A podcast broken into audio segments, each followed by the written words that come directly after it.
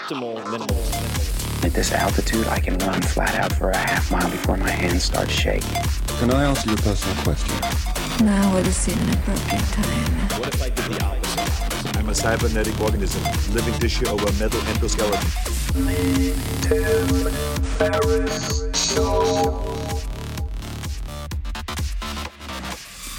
This episode is brought to you by Athletic Greens. I get asked all the time what I would take if I could only take one supplement. The answer is invariably Athletic Greens. I view it as all in one nutritional insurance. I recommended it, in fact, in the four hour body. This is more than 10 years ago, and I did not get paid to do so. With approximately 75 vitamins, minerals, and whole food sourced ingredients, you'd be very hard pressed to find a more nutrient dense and comprehensive formula on the market. It has multivitamins, multi mineral greens complex, probiotics and prebiotics for gut health, an immunity formula, digestive enzymes, adaptogens, and much more. I usually take it once or twice a day just to make sure I've covered my bases if I missed anything I'm not aware of. Of course, I focus on nutrient dense meals to begin with. That's the basis. But Athletic Greens makes it easy to get a lot of nutrition when whole foods aren't readily available. From travel packets, I always have them in my bag when I'm zipping around. Right now, Athletic Greens is giving my audience a special offer on top of their all in one formula, which is a free vitamin D supplement and five free travel packs with your first subscription purchase. Many of us are deficient in vitamin D. I've found that true for myself, which is usually produced in our bodies from sun exposure. So, adding a vitamin D supplement to your daily routine is a great option for additional immune support. Support your immunity, gut health, and energy by visiting athleticgreens.com slash TFS. You'll receive up to a year's supply of vitamin D and five free travel packs with your subscription. Again, that's athleticgreens.com slash TFS, as in Tim Ferriss Show. athleticgreens.com slash TFS. With LinkedIn Jobs, we tap into a network of more than a billion professionals to help you find quality professionals quickly and easily for any role you need. Marketing wizards? Found them. Software engineers? Found. That project manager I could never seem to hire? And found. LinkedIn Jobs quickly matches your roles with candidates with the right skills and experience. In fact, 86% of small businesses get a qualified candidate within 24 hours. Post your first job for free and get started at linkedin.com slash acquire. That's linkedin.com slash acquire. Terms and conditions apply. Hello, boys and girls. This is Tim Ferriss, and welcome to another episode of The Tim Ferriss Show, where it is my job to deconstruct world class performers of all different types from the worlds of business, military, entertainment, athletics, and sometimes combinations of different fields. And that is the case with this interview. Of course, the objective is to tease out tactics, routines, habits, specifics that you can use. And my guest this time around is, by popular request, Jason Khalipa. That's K H A L I P A. You can say hello at Jason Khalipa on Instagram, Twitter, etc. He is one of the fittest men in the world, a title that was officially his when he earned it at the CrossFit Games and won the CrossFit Games in 2008. He is an eight time CrossFit Games competitor, a three time Team USA CrossFit member, and among other athletic feats, he has deadlifted 550 pounds, squatted 450 pounds, and performed 64 pull ups at a body weight of 210 pounds. This podcast, very important note. Of course, you are most likely listening to this as audio only. We have a bunch of video bonuses and tutorials from Jason recorded in my home gym and elsewhere, which you can find at youtube.com forward slash Tim Ferriss, two R's and two S's. Keeping in mind that beyond sports, Jason is also a very successful entrepreneur. He is the founder and CEO of NC Fit, which has more than 20 locations in eight different cities. And he is the co founder of Box to Business, which is a nonprofit that helps gyms become profitable businesses. Jason uses the proceeds from Box to Business to help fight pediatric cancer. We cover a ton of stuff in this episode, a lot of specifics, a lot of stories, including his training and diet, the hardest workouts he's ever performed, the mentor who taught him how to sell anything, which is hilarious how he and his family have coped with his daughter's battle with cancer, how he has navigated going from competitive athlete to very, very successful business owner, and much, much more. So I hope you enjoy this episode as much as I did. Jason is a great guy, and he is very, very generous with sharing his knowledge. And don't forget to check out the tutorial videos, his favorite warm ups, etc., at youtube.com forward slash Tim Ferriss. Jason, we'll do a quick sound check. Could you please tell me what you had for breakfast? I had kale smoothie and an egg with bacon on top. One egg with bacon on top. One egg. Whole egg? Nope, because I was on the road at 4 a.m. I went to Starbucks and I took the sandwich, I took it apart, and I just had the egg with the bacon on top. Nice. And then the kale smoothie was before you left the house? A kale smoothie was uh, at the gym before I, yeah, little shortly after. What is in the kale smoothie besides kale? Kale, peanut butter, um, some of this uh, Progenex, uh, like pro- protein powder I like, and almond milk. Fantastic. Well, I think we're just going to keep rolling since that sound check was so successful. and while my pooch Molly is going to make a racket throwing around an elk antler, we're just going to get to it. so, welcome to the show and welcome to my, li- my living room. Thanks for Yeah, coming. it's great to be here. And uh, we just had some fun demoing things and uh, certainly learning things. I wasn't demoing anything, I was observing in the gym in the garage. So for people who are listening and want some additional video, which I highly, highly encourage, just go to tim.blog forward slash podcast and click on this episode. Or you can go to uh, YouTube, Tim Ferriss, two R's, two S's, and you can find a bunch of video. Now, you are considered, and I know you're not going to say this, but a demigod within the world of, of CrossFit by a lot of people. People look up to you for good reason. And I'm, I'm curious to know if you were to look back at your peak competitive uh, success, what do you think the advantages were that you had or developed? Like, why were you as successful as you were? And of course, you have incredible work ethic and so on. But if you, if you had to sort of dig into that, what do you think the the the elements were that made you as successful as you were? I, I think primarily it was that I really enjoyed training. I didn't do it. You know, a lot of people they like to compete. I didn't necessarily like to compete or or did like to compete. I, I enjoyed competing, but I enjoyed training more. I liked being in an environment that just pushed me. I liked I liked um, getting comfortable with uncomfortable. I liked leaving the gym and feeling like I just got my butt kicked. It made me feel really good about what I accomplished. And then I went on and tried to accomplish that same concept in the rest of my life. Right. And I think that was something I, I really picked up on early on when I first found CrossFit back in 2006. And then I won the CrossFit Games in 08 and I was able to compete eight more times, mainly because I just loved to train, you know, and, and, and the byproduct or the expression of that was my ability to go out there and compete. you, are there any particular workouts that come to mind or exercises anything that you find particularly enjoyable even though they might be very painful I mean, I, I like the ones that give you the biggest return, right? I mean, I think if you're doing thrusters, yes, they're very challenging, but they give you a huge return in terms of benefit, in terms of the way you look, in terms of the way you feel, the byproduct of strength. So I think thrusters, burpees, those type of things. If I had to pick several items I would only do, or several movements I'd only do for the rest of my life, it'd be things like that. Mm-hmm. if we were to say look well we're going to look forward in a second i want to keep focusing on that for a moment any particular uh, if you wanted to gauge say the the fitness right the cross fitness of anyone for that matter are there any particular tests that you would put them through to evaluate that whether it's like a, a certain variation of fran or anything like that I, would just look at like different metrics. I look at, you know, what is your mile time? Uh, how many pull-ups can you complete? Uh, what is your max deadlift, back squat, press? Um, and then start looking at a few like the movements that combine both, right? And so I think sometimes there's people that are really good at running, and there's some people that are really good at um, lifting. But I think the beauty is when you can combine those 2 And so, you know, a lot of like the Frans and the the different types of workout, like a fight gone bad score, those are good ways to what is a fight gone bad so Fight Gone Bad was originally created uh, with um, BJ Penn and Greg Glassman oh yeah a long time ago. And basically what was was this was back when bj was probably training at the Ralph Gracie academy in mountain view old school, right? Yeah. Long time ago. And essentially what it is is one minute, one minute, one minute, five, five movements. And then you one minute rest and you do that for three rounds. what are the five movements So it's a sumo delt high pull, there's a push press, there's a rower, a wall ball, and a box jump. And all of the movements are light enough that you can keep moving on them. And so, you know, when BJ finished the, as the story goes, when BJ finished, it was like, oh man, that felt like a fight gone bad. And so that's kind of how the story goes.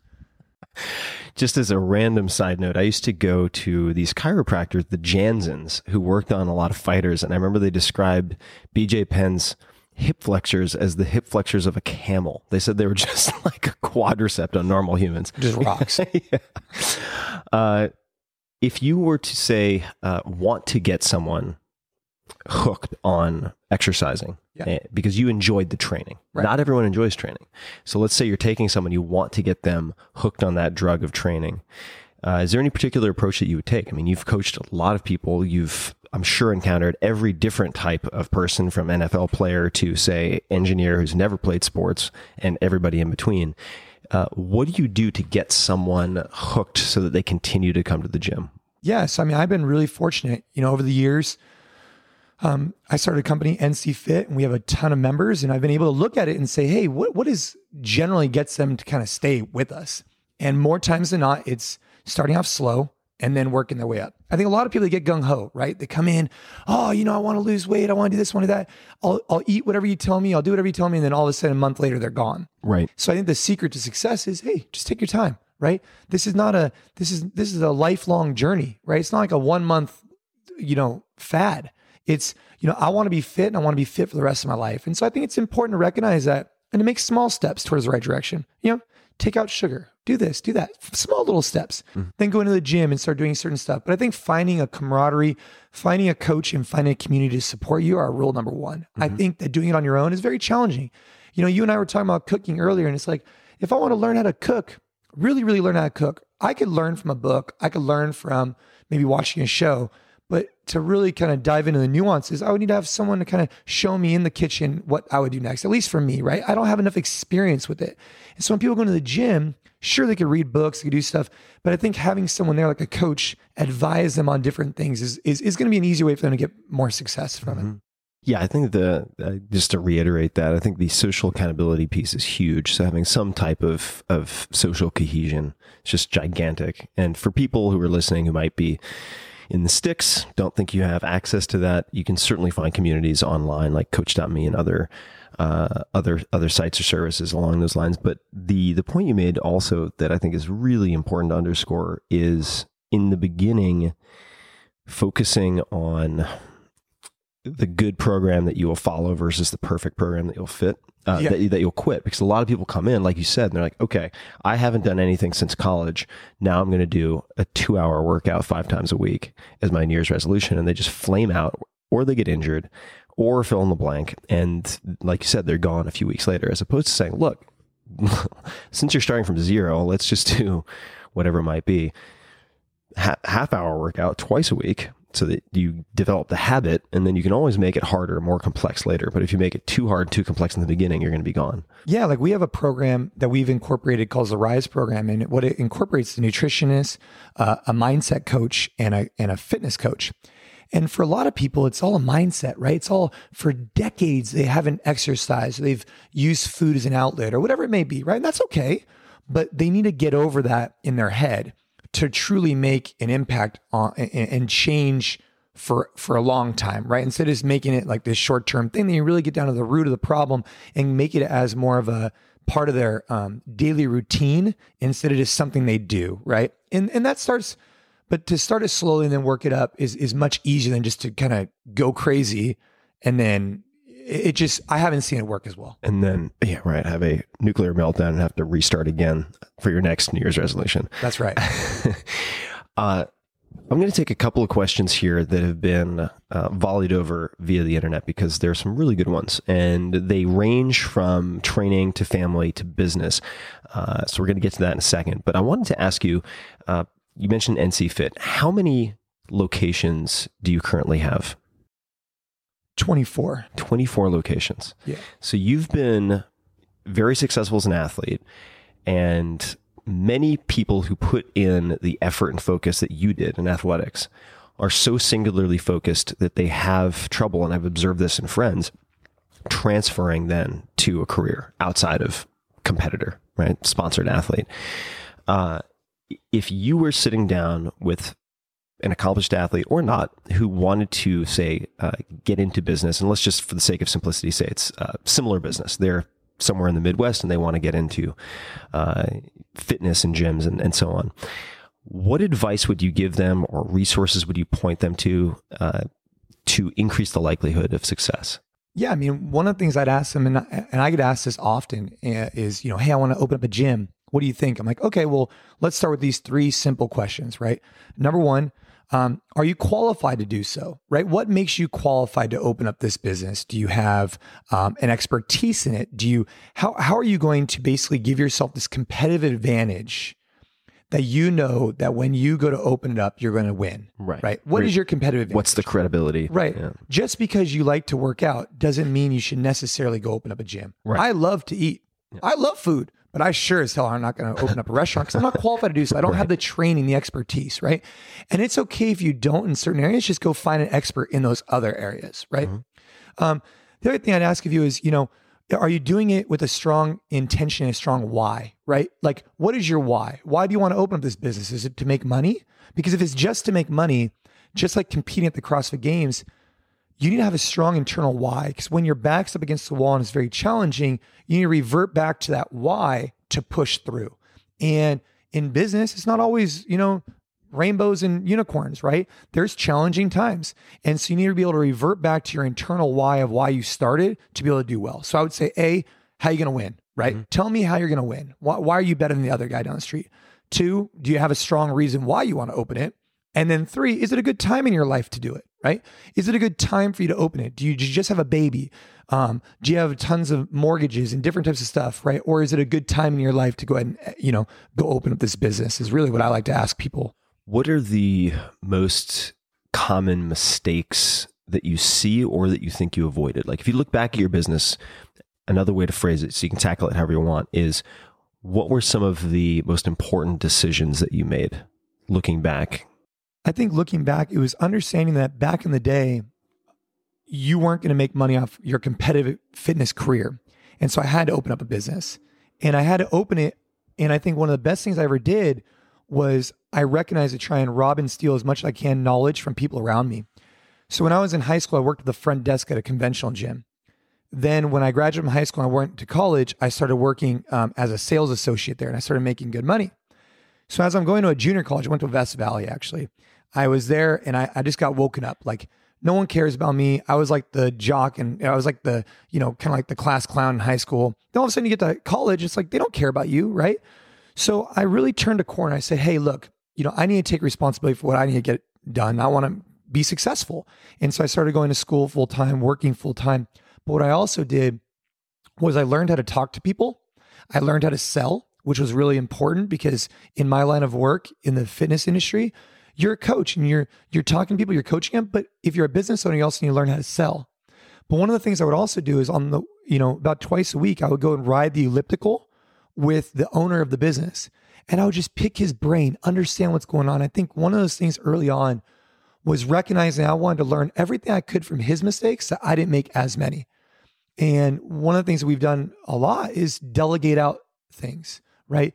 Not, you know, have enough of a humbleness to be like, hey, look, I can't do everything best, the best. I need to hire outside people. And I think I learned that early on from him, learning from him, some of his mistakes. How did you convince him to do the elliptical with you? What was the pitch, right? You were in sales. So how did you get the owner to hang out with the former class clown on the elliptical? So funny enough, he really took me on as like a mentor. He really did. Like he really mentored me really well. And he would ride the elliptical as part of his fitness rout- routine. And I would just go over there and just go meet with him. And I don't think he disliked it because we would just, you know, bullshit, have good conversation. I think it kind of made the time go by a little bit quicker. Got it. So you just roll up when he was working out. I would just roll. up. and uh, when your back is against the wall, you mentioned the why. So when you were competing and say, this is actually a question that came up at least once from uh, people who are listening to the podcast, want, wanted me to ask you, what why did you go back to when you were competing in the games? I mean, at the time, right? Or, or uh, sorry to keep rephrasing my questions, but I've had too much caffeine. And that is uh, when you were, say, behind or you saw someone gaining on you, uh, the why or like what is the self talk to make sure that you don't fall out of at, like that you don't drop the ball or otherwise just get get psyched out. Well, I think positive self talk is a really hard thing to learn, but it's an important trait to develop. And I've learned that um, over the years with the mindset coach I work with, where you know, you try and find ways to reframe things in your head. If something's going wrong, instead of saying, oh, my legs hurt, you say, hey, focus on midfoot strike if you're running or whatever, right? You try and rephrase it into a positive. And reverting back to your why, I think it's really important that going into these games, what I would do is I would tell myself that I've made a commitment to myself, my family, to to go out there and do this. And I wanted to do it because I wanted to get comfortable with uncomfortable. I wanted to see where I stack up against my competitors, and I wanted to do it for me, right? And at the time, I didn't have as many other obligations. Now, as life changes, right, things change. But at the time, my why was, hey, I made a commitment. I'm going to do this. And I remember one year we did this Camp Pendleton race, and I was it's a 10 mile just crazy hill run, and I was like halfway done. I just, you know, I'm like going through like this desert and I look around, there's no one around. I'm just like, oh gosh. And I see a tarantula. This is a true story. Just walking across, I'm just looking at him like, what the hell? Or a big ass spider. Maybe it wasn't tarantula, it was a big ass spider. I was like, well, what am I doing out here? Right. And I had to instantly revert back in my head. You know what? I made a commitment. That commitment was I was going to finish out these games. So I better slap myself in the face, stop being a wimp, and finish it. Because if I allowed myself to give in then, what other things would I allow myself to give in to? Right. I made a commitment to myself and I wanted to live up to that. Now, over the years, because of other things happening in my life, I haven't been able to make that strong of commitment. So therefore, I choose not even to go out there and and and, and attempt. Mm-hmm. And the I'm very fascinated by these little moments or days or weeks that can really affect the complete trajectory of people's lives. And you mentioned a couple of minutes ago, you get to college age, you realize, all right, I'm no longer the class clown in high school. And you did a course correct, right? You started going to school full time. So what triggered that? Was it a particular conversation? Was it a particular afternoon? Yeah. What was it? So, you know, so going out of high school, I thought I was going to play football. It ended up not working out. So I ended up going to West Valley. And, you know, first day, it wasn't that big of a deal, right? I get to, I get to the first day. I'm like, ah, I'm at West Valley. No big deal. I'll transfer to another school in a couple years. But all my friends had gone to a four year Santa Clara University, which where I ended up graduating from, right? But I just remember first day of school, we're going around and we're all saying our names, right? And it's like, hey, I'm John. This is my first, second year. Hey, I'm Mary. This is my, you know, whatever, second semester, whatever it is. And then all of a sudden you have this woman next to me. And I kid you not, right? My first class of my first day at West Valley. And the lady goes, Hi, my name is uh, Suzanne. I, I can't remember the name exactly. She goes, But for a fact, this is my seventh year at West Valley. And I just remember looking at her and looking at this teacher and just being like, dude, I got to get my ass in check and I need to get my shit together. Right. And that's what I told myself. Right. and so that moment I left there, I went to the counselor's office and said, Hey, look, I need to figure out the fastest way to get the heck out of this school. And so I ended up um, taking full class loads, doing whatever I had to do. I ended up applying to Santa Clara two times after that and not being accepted because I tried after one year, I didn't get accepted. I tried for like a year and a half, I didn't get accepted. Then after two years, I was accepted which got me on track to graduate in four. So I graduated with all my peers, which was great. I graduated with my wife actually, which was really cool. Um, but that was the moment that really like kind of sparked it. Like, dude, like playtime's over. High school's done. It's you're in the real world and no one really cares about you. You better get your ass in check. And when you applied, making me think of Rudy a little bit. So you get you applied, didn't get in, applied, didn't get in, then applied and got in. What did you change in between the not getting accepted and getting accepted? Well, I mean, I had more courses underneath my belt. So what Got happened it. is Okay. they didn't have to use my high school GPA anymore. Right. They were They able could- to only use they, my college. They could use your tran your credits that would transfer. That's right. Got it. All right. So, so many questions, but I'm going to pull some in from the audience. This is from Fern Hernandez. What are your thoughts on the frequency of doing CrossFit? Asked another way, what benefits do you lose or gain from doing, say, twice a week versus four to five times a week? I mean, I think by design, when you look at like a program and if it's constantly varied, by design, you should be able to do it, you know, five days a week and you should be okay. If the programming is appropriate and the volume is good and you're listening to your body, you should be able to perform that program, you know, five days a week because of the variance, right? You should be able to go long one day, heavy one day, you know, below parallel one day. And that just depends on how much effort people put into the program itself. So two days is better than no days, but two days is also challenging because you go in, you get really sore, and then you're you recover, and then you get really sore again, and your body never gets in this rhythm. Mm-hmm. So uh, assuming you go to a gym that has good programming, I think you can go, you know, five days a week. And you and I were also, though, just to touch on good programming in the gym when we were messing around, well, messing around, you were demonstrating back squat. and We are talking about uh, five by five and so on, these five five sets of five reps and so on. If the variance doesn't exist and someone's trying to do five by five seven times a week with Yeah, below that's parallel squat. yeah. I mean, you, you gotta, you gotta have a program that has variance, right? So the way we do it at our gym is we have one person who creates this template, the skeleton, then he creates the workouts and then we have it peer reviewed by six other of our coaches. And then it gets back to him. So we try and have a lot of checks and balances in our program because regardless of who's programming the program, there's always going to be some type of bias towards what you like. right? Sure, yeah. Always. And so you need to have other people have checks and balances on that. How might someone create a skeleton of a program? And I'm not saying just Joe Blow in the street. I'm saying one of your coaches, right? What what does that process look like? What are they thinking about or considering as they do it? Well, I, mean, I think they're looking at time domains, right? So you're looking at, you know, are we talking five minutes? we talking 12 minutes? we talking 20 minutes? We're talking 30 or 40 minute long This is workouts, the- okay, right? I got it. The total duration. The total duration of the actual, you know, AMRAP, EMOM, whatever they're doing, right? Then AMRAP looking just at- for non CrossFit AMRAP people. is as many rounds or reps as possible. And then, you know, you start talking about in the skill work, right? What is a theme for the month? Are we trying to develop someone's handstand? Are we trying to, so there's a lot of things in play. It's, it's, it's a, it's a challenging topic to discuss briefly, but in theory, it's, hey, let's have a, let's have some big macro goal, right? Maybe it's to get everybody ready for a 5K that's coming up. Maybe it's to get the skill of, maybe we start noticing that our gym members need benefit in X. Let's create that macro goal. And then during our warmups, make sure we touch base on it several times a week.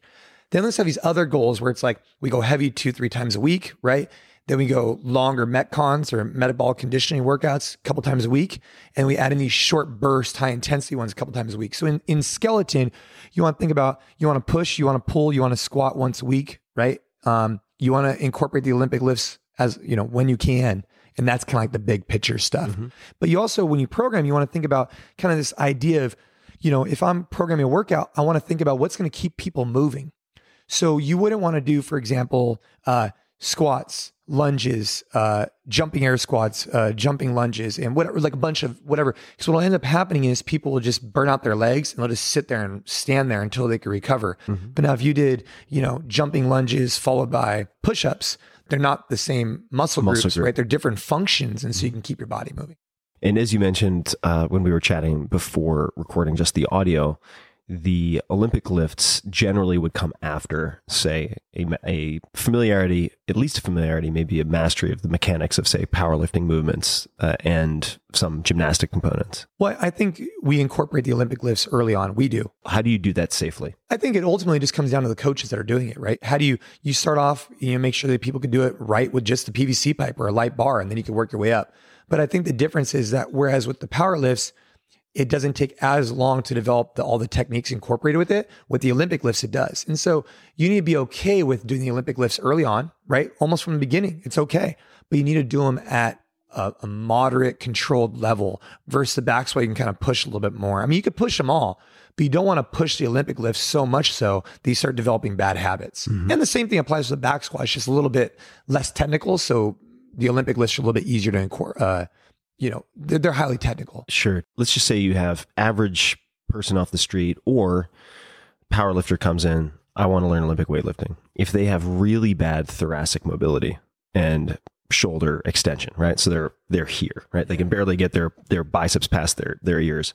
Do you have any any favorite approaches to helping address that or or any suggestions? You know, our friend Kelly has some good tools at MobilityWOD, right? Kelly Starrett, yeah. Yeah, Kelly Starrett. I mean, I think that there's multiple different things you could do, but ultimately you need to commit to it, right? I mean, if you have poor, uh, you know, shoulder range of motion, it's going to take you a while to develop that. And, you know, that doesn't mean you have to avoid all lifts altogether. Still do them.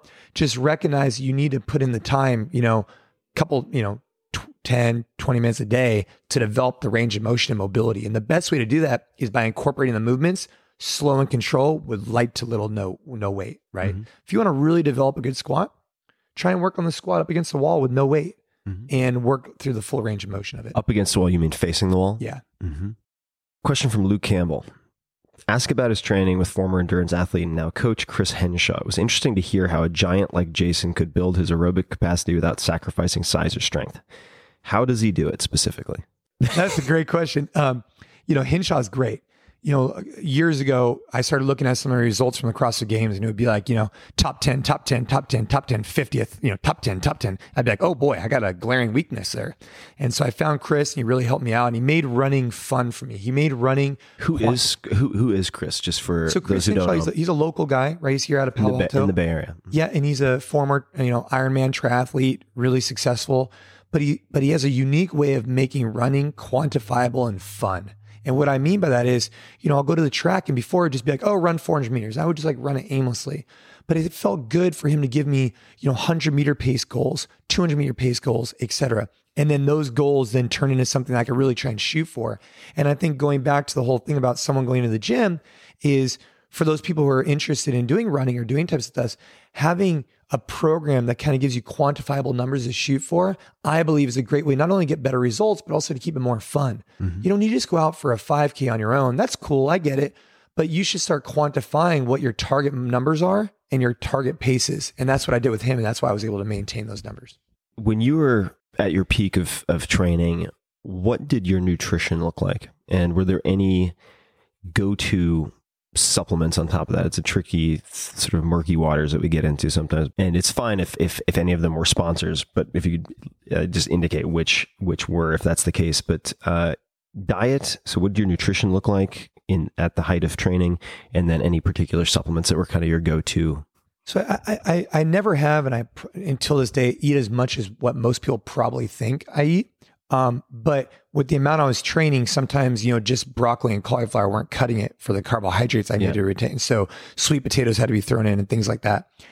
I, I tried to eat real food, right? I still do. I try and eat real food, and I try and avoid excess amounts of sugar and different types of things. But that doesn't mean that if my daughter wants to go out and you know if it's her birthday, I'm not going to eat her birthday cake, and it, it never has meant that, right? Right. I'm okay with that. I train because at times I want to be able to go in, in and enjoy a you know a margarita with my wife, right? And that's okay. And it always has been that same way, whether I've been training at the highest level or or where I'm at today.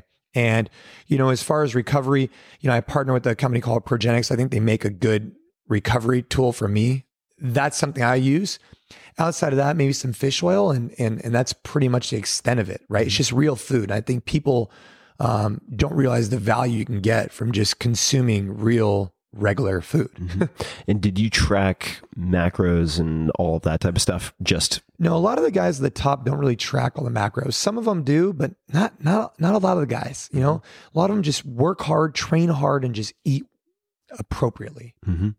All right, this is this is a question I would love to hear your thoughts on. This is from Lee Jackson. What do you picture your workout to be when you hit 60 years of age? That is. I mean, I think my workout's gonna be roughly the way it is right now, just just basically scaled down. Meaning, you know, the the demands that I have at you know my age with you know my strength, like we all need to squat, we all need to press, we all need to lift. So whether I'm 60, 30, 50, I still want to be doing those same movements. I just might do a little bit of a less intensity, mm-hmm. right? And even now, being 31, the intensity I can bring to workouts is a little bit different than when I was 25. My body's been beat up a lot by doing that. And so I just need to recognize it, listen to my body, and recover as well as I can. But the amount of volume I'm putting in isn't as much as it used to be. And I assume by the time I'm 60, the amount of volume I'm putting in wouldn't be as much, but the movements would be similar. Is there any particular type of movement, uh, conditioning, strength, fill in the blank that you'd really like to work on and develop more now? In other words, you talked about like t- top 10, top 10, top 10, 50th place, top 10, Yeah. top 10. Are there any particular weaknesses that you're trying to work on now? It doesn't have to be limited to the gym either. Like, is there anything in, that you're that you're working on currently? I mean, obviously, you know, I like rolling jujitsu. Mhm. There's a ton of things to get better at there. But for me, it's really on the business side, on the family side, right? I'm trying to be the best dad I could be, the best husband I could be. And I'm trying to support our business and, and, and, and run it the best way possible and treat people that way. And that's what I'm really focused on. You know, stealing a line from Mark Cuban, it's just a sport of business. And I'm trying to win at that right now um, for myself in particular. So that's what I'm focused on. My fitness side, I'm still hitting it all the time, right? I still work out really hard, but I don't have any specific goals other than just to maintain my fitness. So this is this is actually a segue. That we're going to talk about family a little bit, and uh, these were very highly upvoted. So this this is a question from Sherry Gall. I've so admired him as an athlete and businessman. His work ethic and determination to continue to improve, as well as his humility, have pushed him to great levels of success. I've also watched his journey through Ava's illness and seen him give back in the midst of it, blood drives, etc.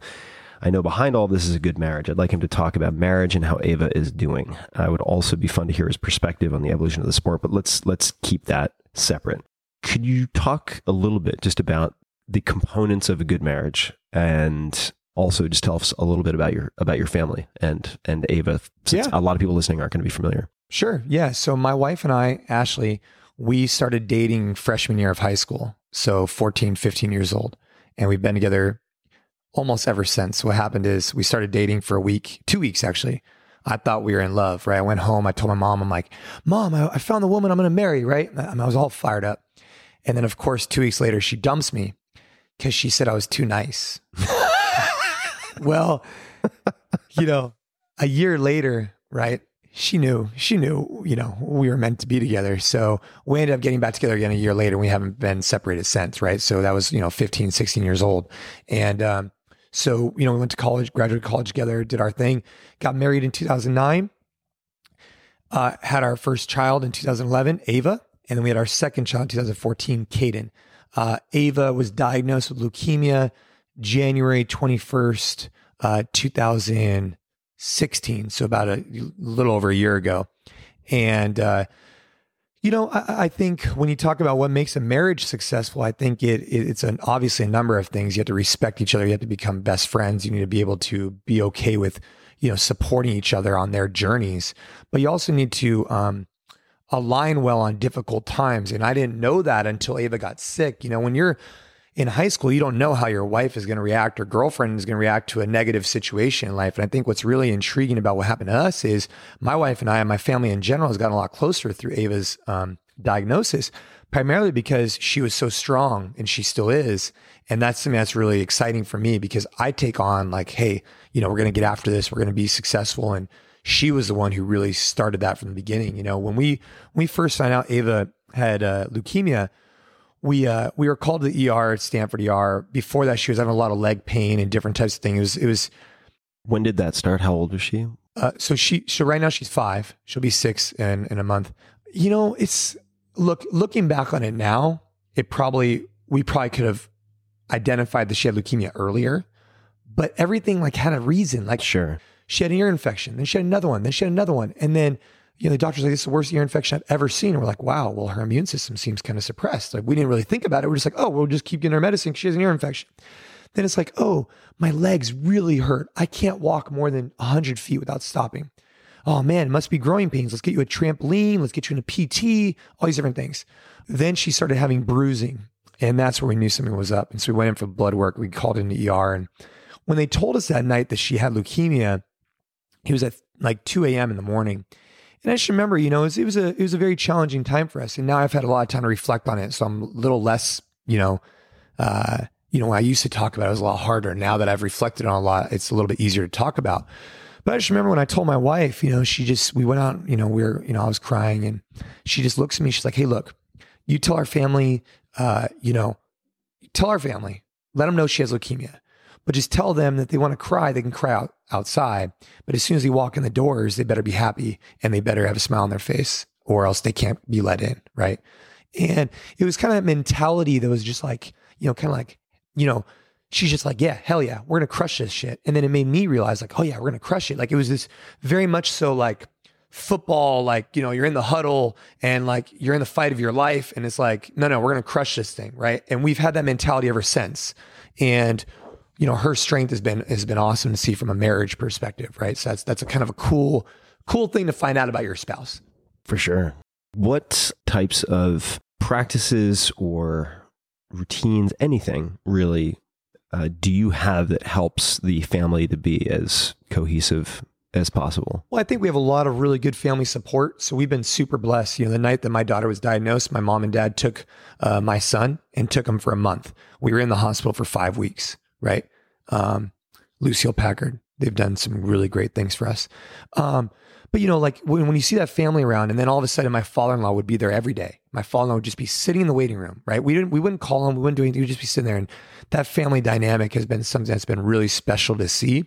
And uh, it's something that we'll never, I'll never forget. And even now, here we are over a year later, and we still have a lot of challenging times. And it's the family that helps us get through all of it, right? Because my, for example, on Saturday, we were in Vegas. My mom and dad helped watch our children so my wife and I could go have a night out to ourselves. And those are really important things in life that my wife and I, since the beginning, have always said, hey, look, it's, we love our children but it's me and you first for our relationship. 'Cause if our relationship isn't good, then we're not going to be able to have a solid home for our children. And so we've really tried to set aside time to do date nights and do this and do that, which has really been helpful, especially during this time, because sometimes we have to have adult conversations.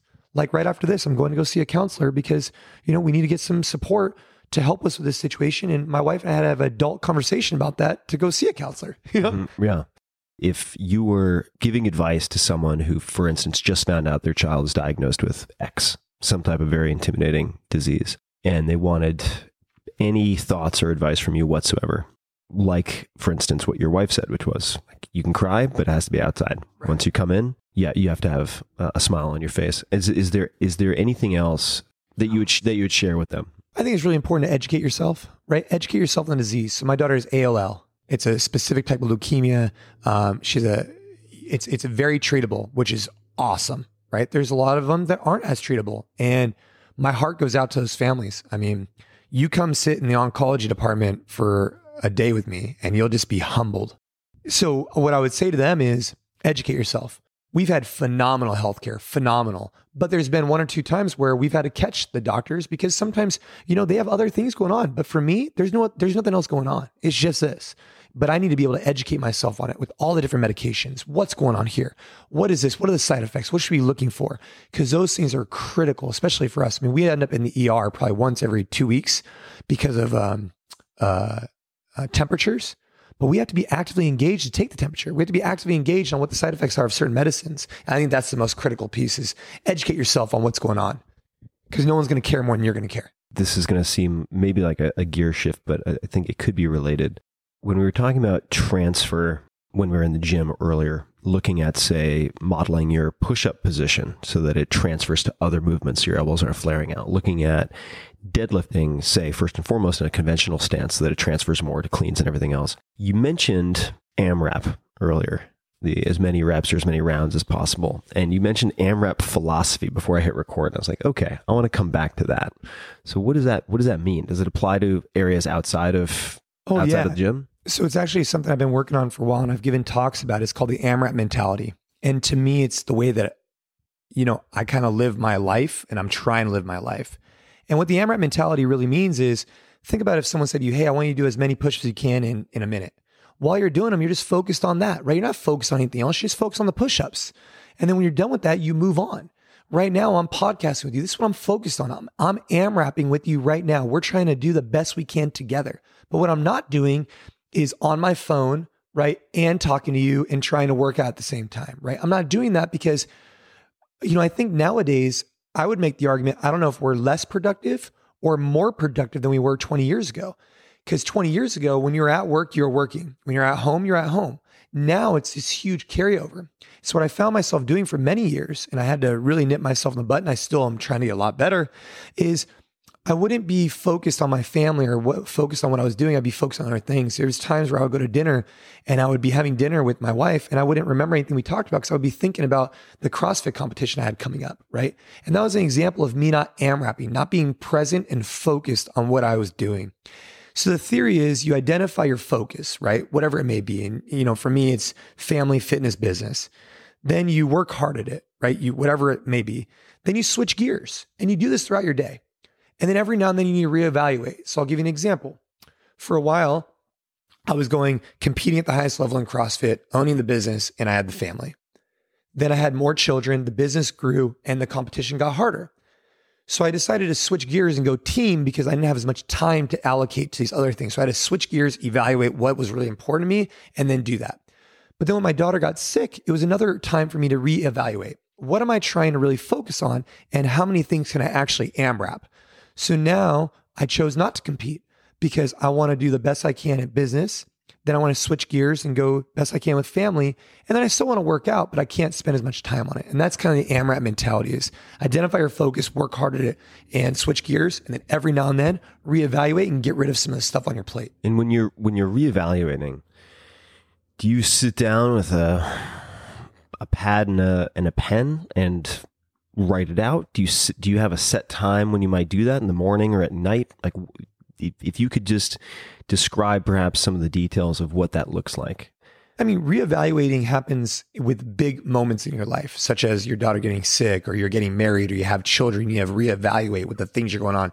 You used to love maybe playing video games for three hours a day. Once you have a kid, you need to reevaluate. You can't do that anymore, right? You just can't. It, it you need to reevaluate those times. And so reevaluation happens kind of internally for me, uh, whether I'm, you know, uh, on the bike, just kind of like, you know, thinking in my thoughts or whatever it may be. But I, I, I identify every so often when I reevaluate. But on a consistent daily basis, I try and check in with myself and try and ask myself, hey, did I do the best job today as I could to be a father, to be a husband, to be a business owner? And did I maintain my fitness? Did I do that today?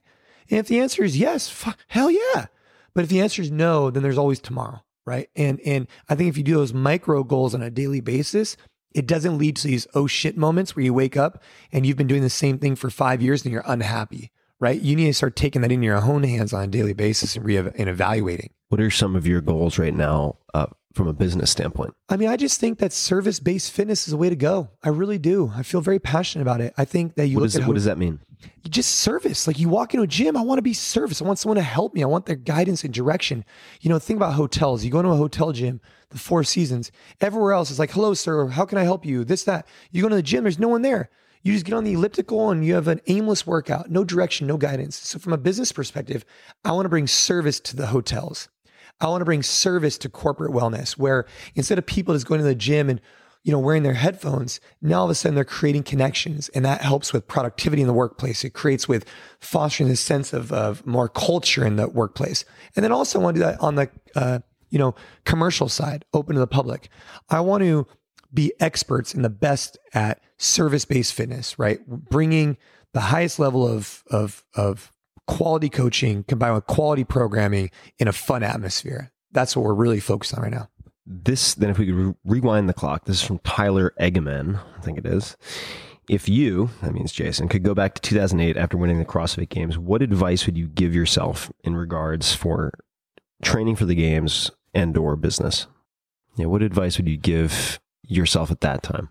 It doesn't have to be actually related to games or business. I'd say hey, what advice period the advice i would say is earlier on identify this whole concept of amrap mentality and evaluate more regularly because there's times in my life that I that I regret not spending quality time with, you know, but I mean, I don't necessarily regret because it's got us where we're at today. Mm-hmm. But there's been times where I haven't been the most present father. I've been doing a lot of different things, and I wish I had learned that earlier on.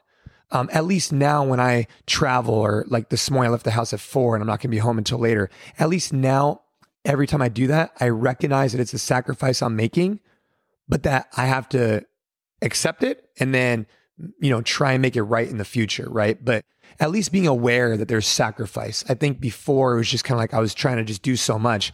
Now I need to identify and say no to more things so I can really start pinpointing my focus. The question I had earlier about how you go about doing that is is still one I'd like to dig into a little bit because I think it's so important. So for instance, I was chatting few months ago with this uh, older gent. He's in his 60s. He has a couple a bunch of kids, and every quarter he gets a report card from his wife, and the report card is uh, zero to ten in four categories. He's got provider, husband, father, lover.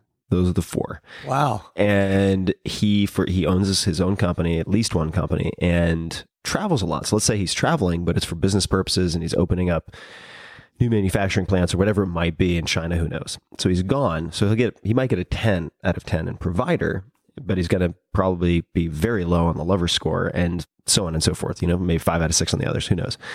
And it's allowable as long as he has a good average. so it's like one can drop as long as the others are higher. Yeah. And, and so on. It, how do you keep track of reprioritizing or, or think about that? Is it is it all in the head, or do you uh, put it down anywhere, or is it something that you try to do at the end of each workday? I know we talked about it a little bit. Yeah, I think it's just in my head. I think it's just constant evaluation. Whether I'm, um, you know, I like to, let's just say, you know, be alone with my thoughts in like in the garage working out, and I just think about, you know, hey, what am I doing right now? What am I doing well? What can we do better at? How can I be better at this, this, this, this, this? And it's just that constant pursuit of being better at whatever I'm doing. And I think it's an internal conversation with myself. Mm. And I think that if I ever get complacent or comfortable, that's where I start getting nervous. And I think I want to get uncomfortable in business. I want to get uncomfortable and get out there and start sharing my message of what I'm trying to do and what we're trying to accomplish and provide for more people to do what they love for a living. And these are the conversations I have in my head, right? Is hey, Ava's getting better. Now I can start focusing a little bit more on this, but don't forget about this, you know, and, and, and things like that. Do you have any favorite books or books that you've gifted to other people, either or both? The one that stands out to me the most, I read a lot. I think there's some really poor books at the airport. I really do. Sure. Anyways, for me, I like more of a practical application book. I like a book um, like Mark Cuban's uh, Sport of Business. I like it because it gets me fired up. I like it because it's a real story from a real guy, just saying like it is, and it's easy reading. It's not so analytical and things like that. And uh, so that's the book I like. Got it. Let's talk about morning rituals, if you have any. So this is from Da SG, no R in there, SJ, excuse me. What are some morning rituals or reflections that he does to keep passions alive while juggling children and life's twists and turns? So I would say let's focus on the on the routines or rituals. Like, do you have, do you have any? If we look at the first ninety minutes of your day, and I'm sure it varies, but generally speaking, are there certain routines, habits, elements that you have? I'd say in general, it's probably some type of exercise. In general, there's exceptions to that, right? But in general, it's exercise, whether it be jujitsu or you know hitting it in my garage, whatever it is. I like to get the body moving, and I like to get flowing early in the morning. Do you do that before breakfast, after breakfast, Before, before breakfast? yeah, yeah. So that's before the kids get up. That's before my wife is up. That's before everything. That what time is that typically? Would you say? Um, I mean, it varies. You know, it used to be a lot earlier, and now it's like, I mean, well, this morning I left early, and yesterday I left early, but on average, it's probably like six. Six. Yeah, 'cause some days it's a lot earlier, some days it's seven. And you're exercising on an empty stomach. Yeah, Do you drink coffee? I do. I love coffee. do you drink coffee before your workout? Do you save that for later? How many cups of coffee do you have a day? Um, I probably have one and a half, Okay.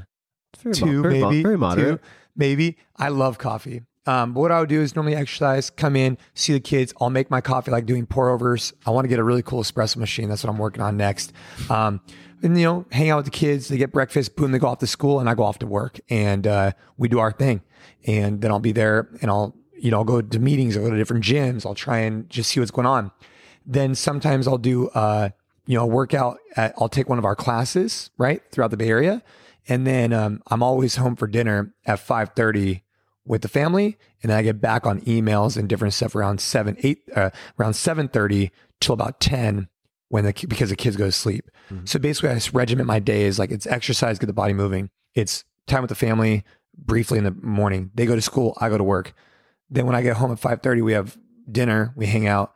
Then for the rest of the night, I'm doing work, and I go to bed. I try and go to bed by 10, 30, 10, 10, 30, and then do it all over again. Do you have any particular? And maybe this doesn't happen to you, but when you you have so many different hats, right? I mean, you have you're a business owner, father, husband, uh, certainly competitor. Uh, maybe uh, perhaps not going to the games necessarily, but still you have uh, ex- extreme athletic drive. Do you have insomnia, or do you find it easy to sleep? Do you ever have insomnia? Or are you so? no, I find it pretty easy to sleep.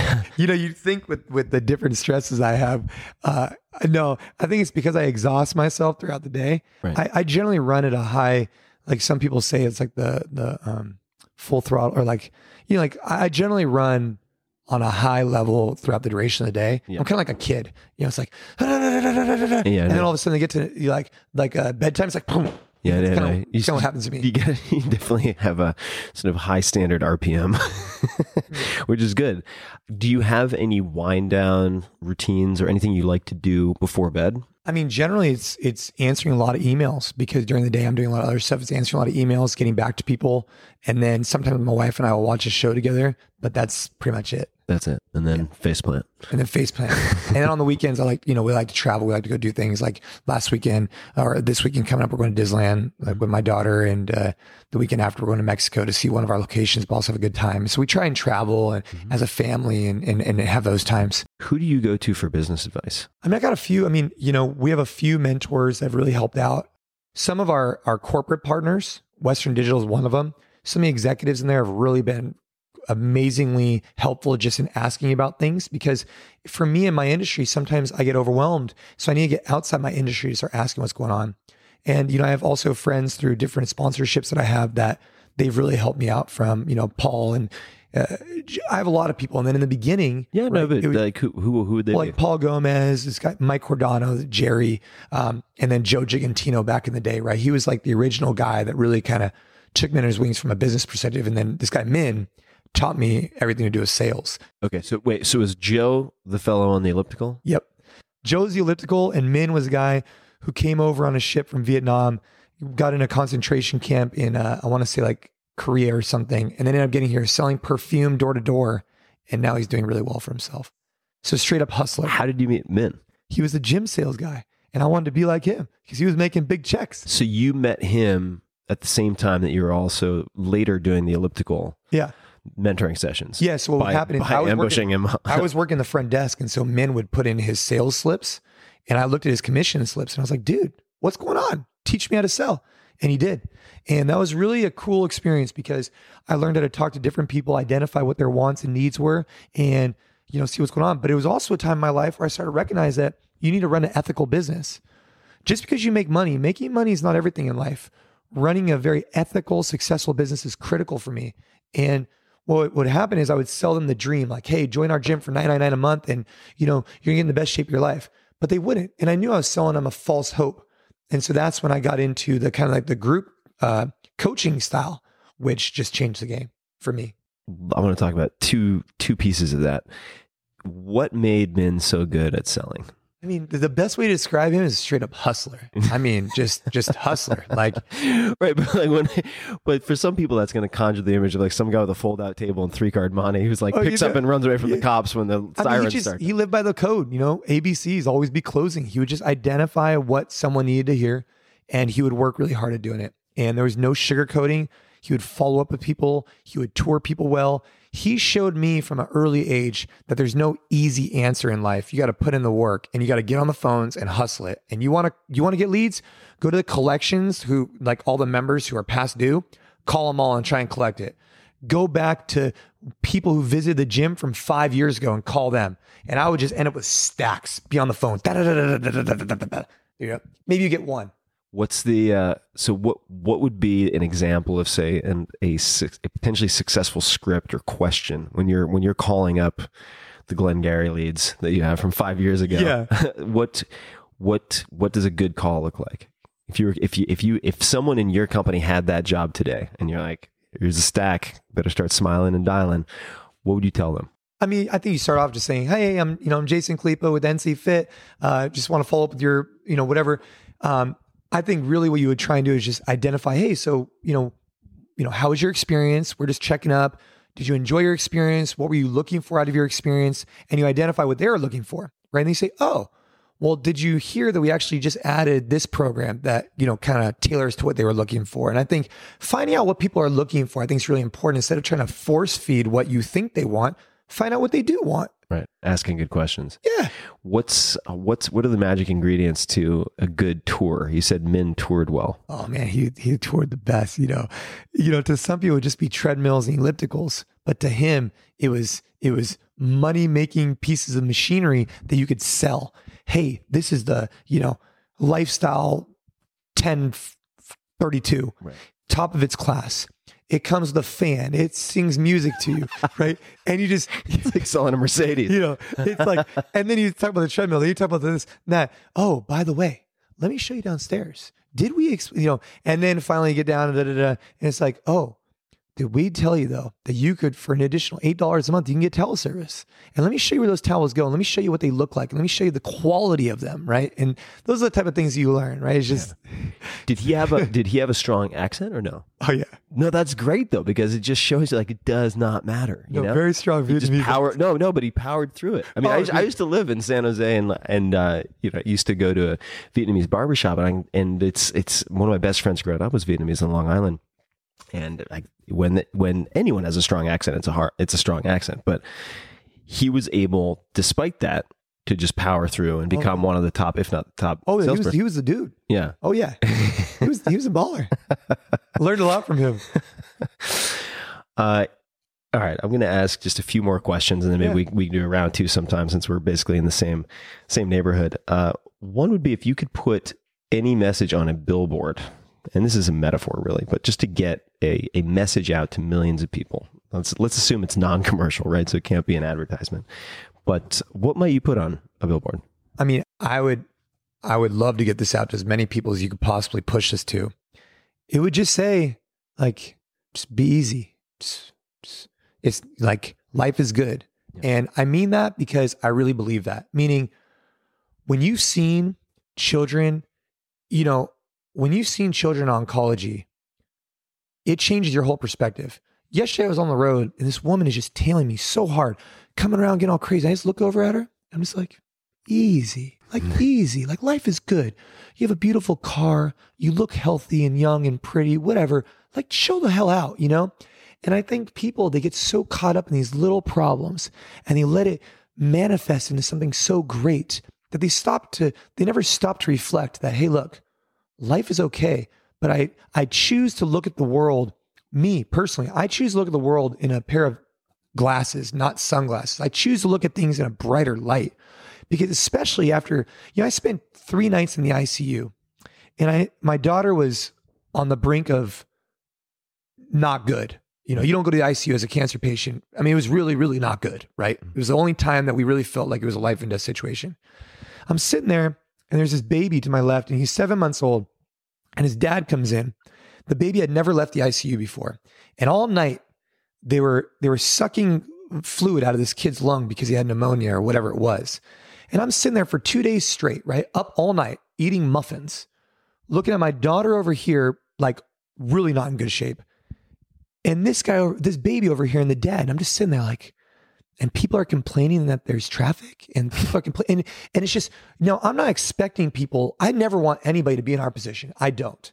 But what i want them to do is to really reflect on their life and realize that everybody has something to be grateful for if you think about it right? You're alive you're well you have the ability to get up and go do some amazing things you know? And uh, I, I think that sometimes people get caught up and they forget that. I think they could use a reminder of that. Yes, I think that is where should, we should wrap up. That is, uh, I think that is, if among many other things, what I want people to remember. So that's a, that's a fantastic point. And just in closing, where can people find you online, learn more about you, learn more about your business, and and and anything else you'd like them to take a look at? Yeah, I mean, I uh, NC Fit, right? NC.fit would be great. Um, I'm very active on Instagram, Jason Khalipa. Um, I don't use Facebook as much. I probably should, and Twitter. It's I right. probably use that more. KH, right? K H A L I P A. And um, you know, I do these things called Box of Business. There's seminars we do for affiliate owners or, or gym owners. My my partner and I, JP, we do them all for um, charity and pediatric cancer. And so, you know, back to one of the questions, we have a blood drive coming up in September. Uh, we do that on a nationwide scale at different CrossFit gyms around This the world. t- just to place it, since people might be listening five years from now, so it's 2017. yeah. Okay, Well, we're going to do it on a daily, yearly basis. Oh, you are okay. Oh, got it. yeah. All right. All right. But at, at the end of the day, um, yeah, you could just find me nc.fit, jasonkhalipa.com or Jason Khalipa on Instagram. You can find a lot of stuff about about me on that. Awesome. Well, guys, say hello to Jason, and uh, it's it's great to meet you, man. It's been a long time coming. I mean, I've uh, I've followed your career for a while now, so it's it's really nice to meet in person. And thanks, Mark Bell, Mr. Smelly himself, Mr. Thousand Pound Back Squat, uh, for making the introduction. And uh, so, first and foremost, uh, I should say thank you for taking the time. I appreciate you making making the time today. Oh, thank you. Uh, Thanks for having me. Yeah, man. Uh, really fun. And there's so much more to dig into. So uh, hopefully, folks will be able to do a round two and get more questions answered. And if you want to see some additional video, make sure you go to tim.blog forward slash podcast, where you can find show notes for this episode, links to everything, books and so on mentioned, uh, links to Jason, his sites, and so on, as well as some demos and work in the gym that we recorded earlier. So you can find that at tim.blog forward slash podcast. And as always, and until next time, thank you for listening. Hey guys, this is Tim again. Just a few more things before you take off. Number one, this is Five Bullet Friday. Do you want to get a short email from me? Would you enjoy getting a short email from me every Friday that provides a little morsel of fun before the weekend? And Five Bullet Friday is a very short email where I share the coolest things I've found or that I've been pondering over the week. That could include favorite new albums that I've discovered, it could include gizmos and gadgets and all sorts of weird shit that I've somehow dug up in the uh, the world of the esoteric as I do. It could include favorite articles that I've read and that I've shared with my close friends, for instance. And it's very short. It's just a little tiny bite of goodness before you head off for the weekend. So if you want to receive that, check it out. Just go to 4hourworkweek.com. That's 4hourworkweek.com, all spelled out, and just drop in your email, and you will get the very next one. And if you sign up, I hope you enjoy it. This episode is brought to you by LegalZoom. I have used LegalZoom myself for many of my businesses, and many of the icons on this podcast have actually used LegalZoom. For instance, Matt Mullenweg of WordPress fame, CEO of Automattic, which is now worth more than a billion dollars, first incorporated his company on LegalZoom. LegalZoom is a reliable resource that more than a million people have already trusted to help with their businesses. Whether that's setting up a will, doing a proper trademark search, forming an LLC, setting up a nonprofit, or finding simple cease and desist letter templates. Man, do I use a lot of those. Uh, LegalZoom is not a law firm, but they do have a network of independent attorneys available in most states. They can give you advice on the best way to get started, provide contract reviews, and otherwise help you run your business. And important, there are no surprises. LegalZoom provides complete transparency. That means upfront pricing, customer reviews, and a satisfaction guarantee. Check out LegalZoom.com today to see how they can make life better and easier for you and your business. If you're pretending to be a lawyer on the internet, then you are asking for trouble. Put together the safety nets, get your T's crossed and your I's dotted. Enter promo code TIM, T I M, at legalzoom.com to save 15%. That's T I M for 15% off. Check it out, legalzoom.com. This episode is brought to you by Inktel. I've used them personally. Ever since I wrote the 4 Hour Work Week, I've been asked over and over again how I choose to delegate tasks, how I do 80 20 analysis, and so on. At the root of many of those decisions is a simple question, actually, two questions. Number one, how can I invest money to improve my quality of life? I use that in investing as well. The second, how can I spend a little money or moderate money to save significant time? Inktel is one of those investments. They're a turnkey solution for all of your imaginable customer care needs. I used Inktel during the launch of the 4 Hour Body, which was very, very involved, and they provided 24 7 customer service for my Land Rush campaign because it was critical for me to take care of every person who purchased my books and participated. This allowed me to focus on the things that I am better at, my strengths, like the marketing plan that we'd worked on for six months, implementing that. Inktel trains their experienced customer service reps to know your business and your products inside and out and make your customers raving fans. They answer more than a million customer service requests every year, and they can do so across all platforms, including email, phone, social media, text, even chat. Leaving your customers with poor service or just mediocre service which, by the way, in a competitive pool is a huge liability. Long wait times or unanswered messages carries a massive cost and risk to your business. Uh, Inktel removes the logistics and headaches of this type of communication, allowing you to focus on your strengths and grow your business it can be a real competitive advantage. And I see many, many e commerce companies and tech companies thinking of customer service as a good enough checkbox or an afterthought.